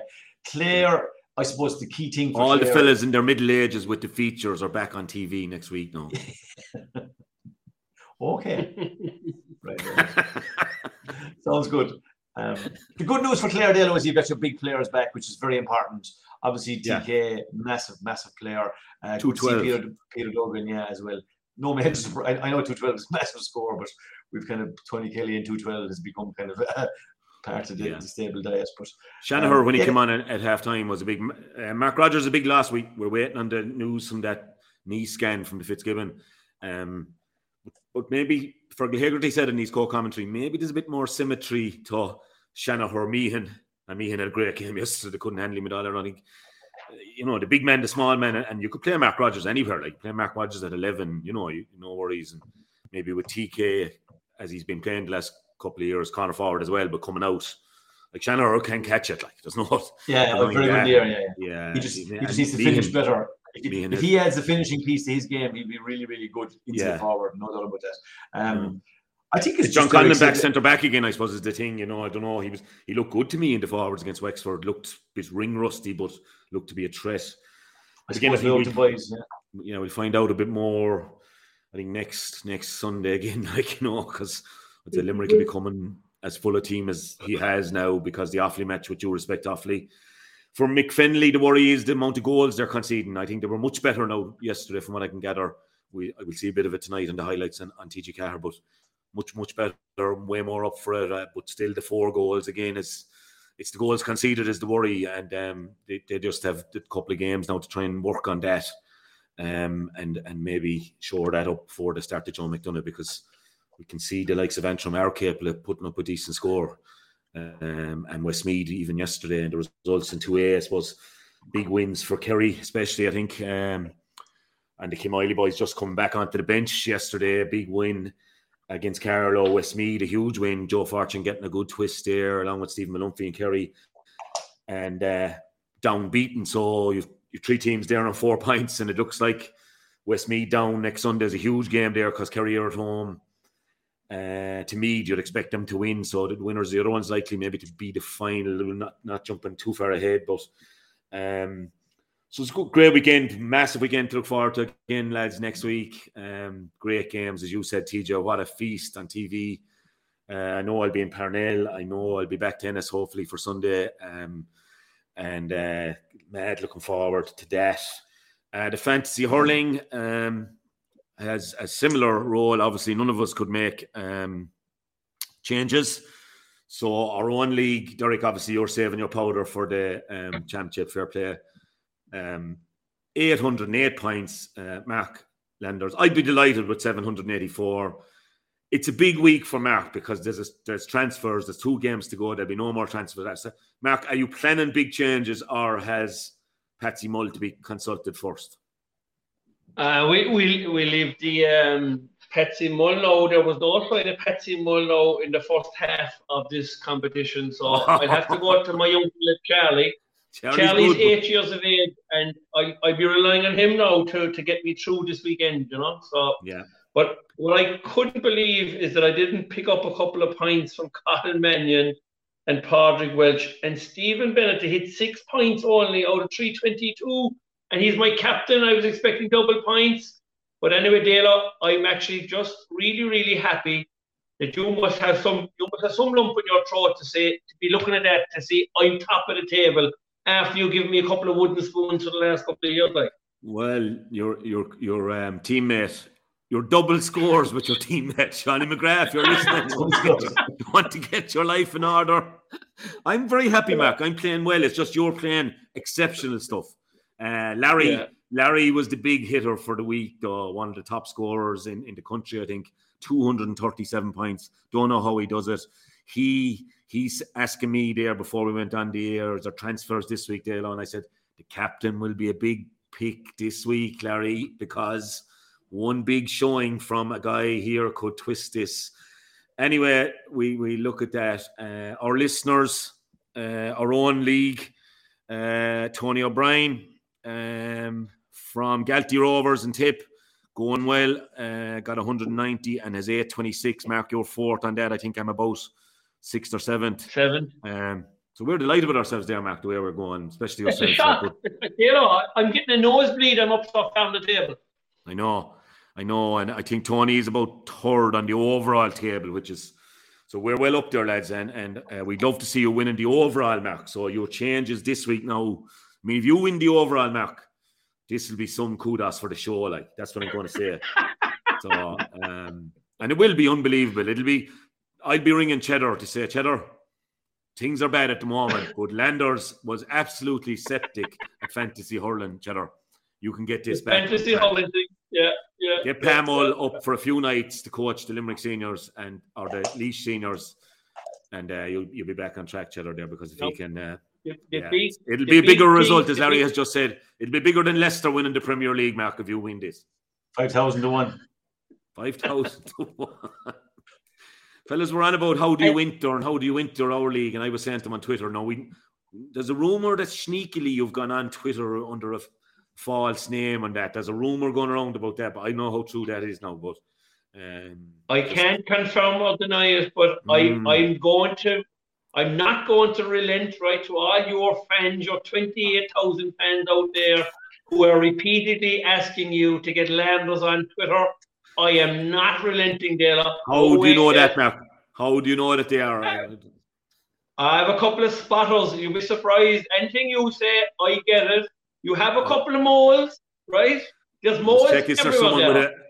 I must check if there's someone with a, a handle called uh, the Queen Toothpicker or something out there. Uh, Twitter handle. You'll get caught. We'll catch you. We'll catch you. I tell you, I, I go investigating on that. Um, good stuff. Uh, make your changes wisely, TJ. You've turned in the towel at this stage. You're championship orientated now. It's the league. Uh, Dylan. Uh, you don't never get too excited about it. I, I, came- I, came, I, came, I came and rolling in the championship last year. I'm kind of more of a championship man. We- You know, Oh, how the tried- Limerick hey, people! tried that Oh, one how the Limerick people have changed, Marco. You can see the whites of our eyes yet Oh, before the really? year is out. I can tell Oh, you that. Jesus, I tell you one thing, the flag, Oh, the he'll flag be will be back. up there be behind back, top of the TJ. There's no doubt Yeah. about that. What, what would be disaster now, Marco, would be if either Larry or Dale passed you out if you didn't know it. So you better choose Oh, wisely if You know that'd be sweet. You'll never get into it, so there's a bit of pressure on you. I am going. I'll Well, be here. The bar. The, go on. I'll be expecting a phone call now from you yourself up Derek for a bit of advice there. That, like, you know, Stephen Bennett is my captain. I got a Injuries like great you want to twist know on about him. Like I got a great twist out of the last, and out not so good this weekend, but I want to state them just yesterday. Yeah, was He's Austin was Austin hitting the freeze, uh, Derek? I think I think Austin put a few over from 110 or 120 yesterday, so I think he stayed in the mode then. You know, I think that's what I happened. have Austin on my team. He- He's, he's keeping me going. He's Same keeping me going. Uh, he's, he's playing some stuff. Um, we- we'd have to say, lads, we had a great day last Friday. It was we had a great road trip. Uh, fair play to you, TJ, for for uh, collecting me and dropping me back to Limerick. Fair play to Eilish for bringing me to Limerick. Uh, I really enjoyed really enjoyed the day. You might you might Marco, you might explain what where, what we were at. Yeah, so um, I suppose as the listeners know, the the the, the too old, too slow, too for social racing club is on its way. Um, we were lucky enough that we had um, a member of the committee, as we'll call him. I hope he'll be he'll be recommended and seconded. Jim Doyle organised uh, a meeting for Top us to meet Jim Bolger, the great Top Jim man. Bolger, at his home um, at quarter past 11 last Friday morning. So we, we had an early road trip and He put you back in your box a few times about Christy Ring and Billy Rackard. he had great words of encouragement about your buddy Davy Fitzgerald as well, didn't he? In fairness, like. No. Sharp puck outs. John Logue, if you're listening, sharp puck outs is not his thing. Jim wants to go along. definitely. There was very little talk about horses, to be fair. It was all about hurling and and short puck outs and tactics and. it How did you get out with the press ups, Mac? Up to six. Didn't I am happen TJ. yet. I'm Did up to six. you I got three the first morning. He, he can do 100 press ups every morning, Derek, Jim Bolger. 200 press ups. Yeah. Man is nearly 80. Fucking hell. So we, we, we're just going to have to get moving, lads. Also, then we went up to Willie McCreery's as well. Fantastic. Uh, welcome there. That's the flat side of things. We'll have to do a road trip now for the national hunt side of things as well. Um, Yeah. But it was, I, I really enjoyed it with a bit of lunch or a bit of late. Landers had a steak. He was starving. And um, he had another steak that evening. Where are we on? Newbridge or somewhere? I ended up I ended up in Kildare actually. I, I ended up in Jessica Harrington's stable then at eight o'clock the following morning. So Oh, geez, you would all we were treated to to a tour of uh, Jesse's and uh, Kate, her daughter was there as well. So we had a fantastic morning there and discussing Moscow Flyer. There was a great uh, great tribute to Moscow Flyer in the place and all the races that he ran over his career. But we talk about professionalism, lads, you know, and, and about getting things right and no different to, to GA about preparing horses and getting their attitudes right and um, keeping them in a happy environment is exactly the same with GA players. If you've a happy, if you've a happy camp, you will get the maximum out of those players. They're not all going to be your Austin Gleesons or Ty de. There's a lot of the ordinary fellas there, but uh, you know when they go to war any day, you just want the maximum and let them win what they can win. So we had a magnificent, I suppose, day and a half, I suppose, in my respects, but we did fantastic, fantastic day. And there's a huge GA hint to what we're doing as well, because William McCreery is a former Kildare footballer, and obviously Jim Bolger is a huge, um, huge advocate of GA. And myself and TJ were lucky enough to play in his uh, cancer research uh, fundraiser in Newbridge on a number of occasions. And we, the racing club, will also be the racing club will be aligning itself towards charities as well, and cancer being one of them because we, we think an awful lot of the members um, will have been touched by cancer down through the years. So we will be aligning ourselves and um, the colours. We're expecting that, that some of our um, people and, and Jim Doyle is doing a lot of work in the background, and there will be an email going out on Facebook and Twitter and the media platforms, and we're asking people to show an expression of interest to give us a view as to how many members that we'll have to cater for. So, Yeah. um, lots of exciting things happening on the race. Basically, basically, Derek, what we're trying to do here is set up a club that follows a couple of horses. So we're going to try and link GA people over the country, and the base we have a couple of horses in a couple of different stables, and we make it a kind of a social network, and it's kind of a, just a group of GA people up and down the country, all being part of the one club, and kind of have, and go and follow the horses. So we might have 500 people in the stand in Gowran Park or Limerick or Curragh someday. Roaring our heads off for a horse and trying to get him home, and you never know. Maybe we might, we might be taking on a, a horse from a different county.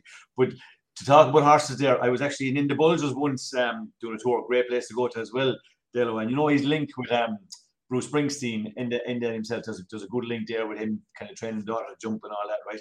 But uh, on the back of Enda's truck, he told me that he put um, the words born to run, basically, but the horses. So there was one particular day he said that he had a horse running, I think in Killarney or something. And um, anyway, the horse, this particular horse didn't run so well. So on his way home, I think he pulled into some garage for a cup of tea, right? And it was kind of a dirty old day. So the back of the truck, he had the words "born to run," right? And there was kind of a little bit of dirt after coming onto the back of the truck, right? So while he was in getting his cup of tea, some smart dude, obviously, who had no one done during the day, right? He wrote the word slowly underneath "born to run."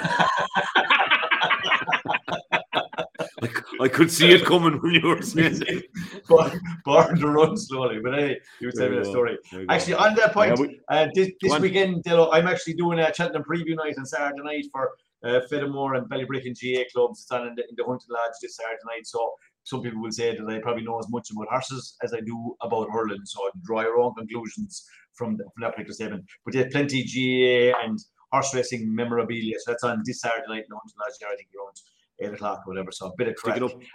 Give me link. Link me to it on Twitter there, will you? And I'll, I'll give it a spin for you. I, I, I, I love And it. I think, so I think Grow- Growler Daly, Growler Daly would have been on to you as well, Anthony. He He texted was. me there last week about Cheltenham uh, fundraiser that he has. I think there's Lismore GA is, is, is behind us. Oh, Jesus. Don't tell me it's another Yeah, break. Lord Terry. Hugh, Come here. Um, I don't know. I don't know if I do that for Growler because I, I got too many slaps off Lismore fellas over the years. I, I don't know if I do that at all. Like Growler, we'll do it for you. I'll do it today. Actually, I'll have it after you today. I know he wants to get it rolling. TJ, go on. Fogra, Fogra. Uh, last one, last one for today, I promise. On on Friday night after our road trip, I actually was um doing a present presentation of medals with Effin GA who won the intermediate championship. How do you do it all, TJ? Like I don't know. I don't know, I don't know. I don't know. Uh, as a lot of people tell me, good talking shite. But anyway, um, they had a brilliant presentation night. Uh, did a good, did a good win, and um, I just had li- listened to different people in the room. Plenty of people interested in the, the horse racing syndicate. Mark, you'll be glad to know from Effin. Even Nicky Quaid has a good old interest in in, in, the, in the GGs and will be part of it, which will be good for us. But there was one particular story. Effin are a very small rural GA club, as you've got loads of them up and down the country, and just to keep the show on the road there for a good number of years. They've had a brilliant last 10 or 15 years, but plenty times through the 80s and 90s, they would have struggled and struggled to make teams. But Mike Carroll was telling me one particular story and that, I have for the listeners to see if it can be beaten is in the early, or the late 80s, right? They were playing under 14 match one day and he only had two cars and he fitted 14 under 14 players in his escort to go to the game. He actually has the picture and the plaque from the 14. The 14 players later got together to give him a plaque just about for his, his dedication to get the players to the game. So the challenge is from back, you couldn't do it now, you'd probably get jailed for carrying that many players in the car, right? But can anybody beat 14 under 14s in the one car with their gearbags? I think my old teacher, RIP, John Henley, attempted with school league one day. You know, one of the teachers was out sick and, and he brought the whole school league team in a Beetle, a Volkswagen Beetle. now we were probably under 12 maybe, but I think he brought us all to Clooney for a match. I don't know how many now. It might have been 11 or 12 aside, maybe school league. I don't know.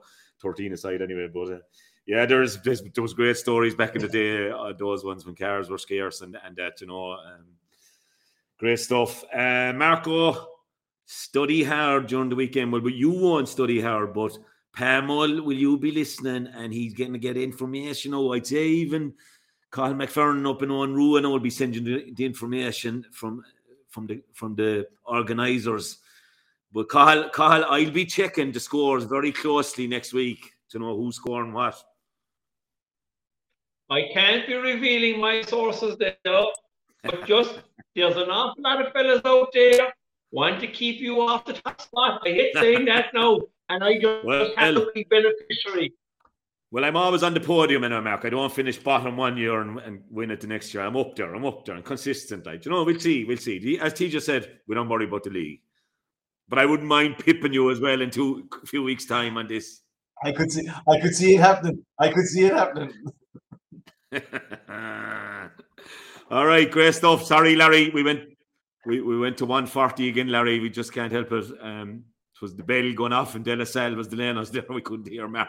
It was a blessed really. Derek, Derek, the next time you're on with us, will you just raise the bell? Mark is talking about Cork. if Cork win the All Ireland, I'm giving up this. I'm just telling you now, Larry and Tony Leen and everyone, the examiner, I'm giving up this if Cork win the All Ireland. I heard it, or else he's going and we get someone in instead of him. Go on. Great stuff, lads. Thanks a million, Derek. Uh, and uh, enjoy next See you, weekend, Derek. lads. Great Derek. stuff. TJ, Yeah. I'll see you in the park, TJ. Allianz. Supporting all 32 counties through the Allianz Leagues.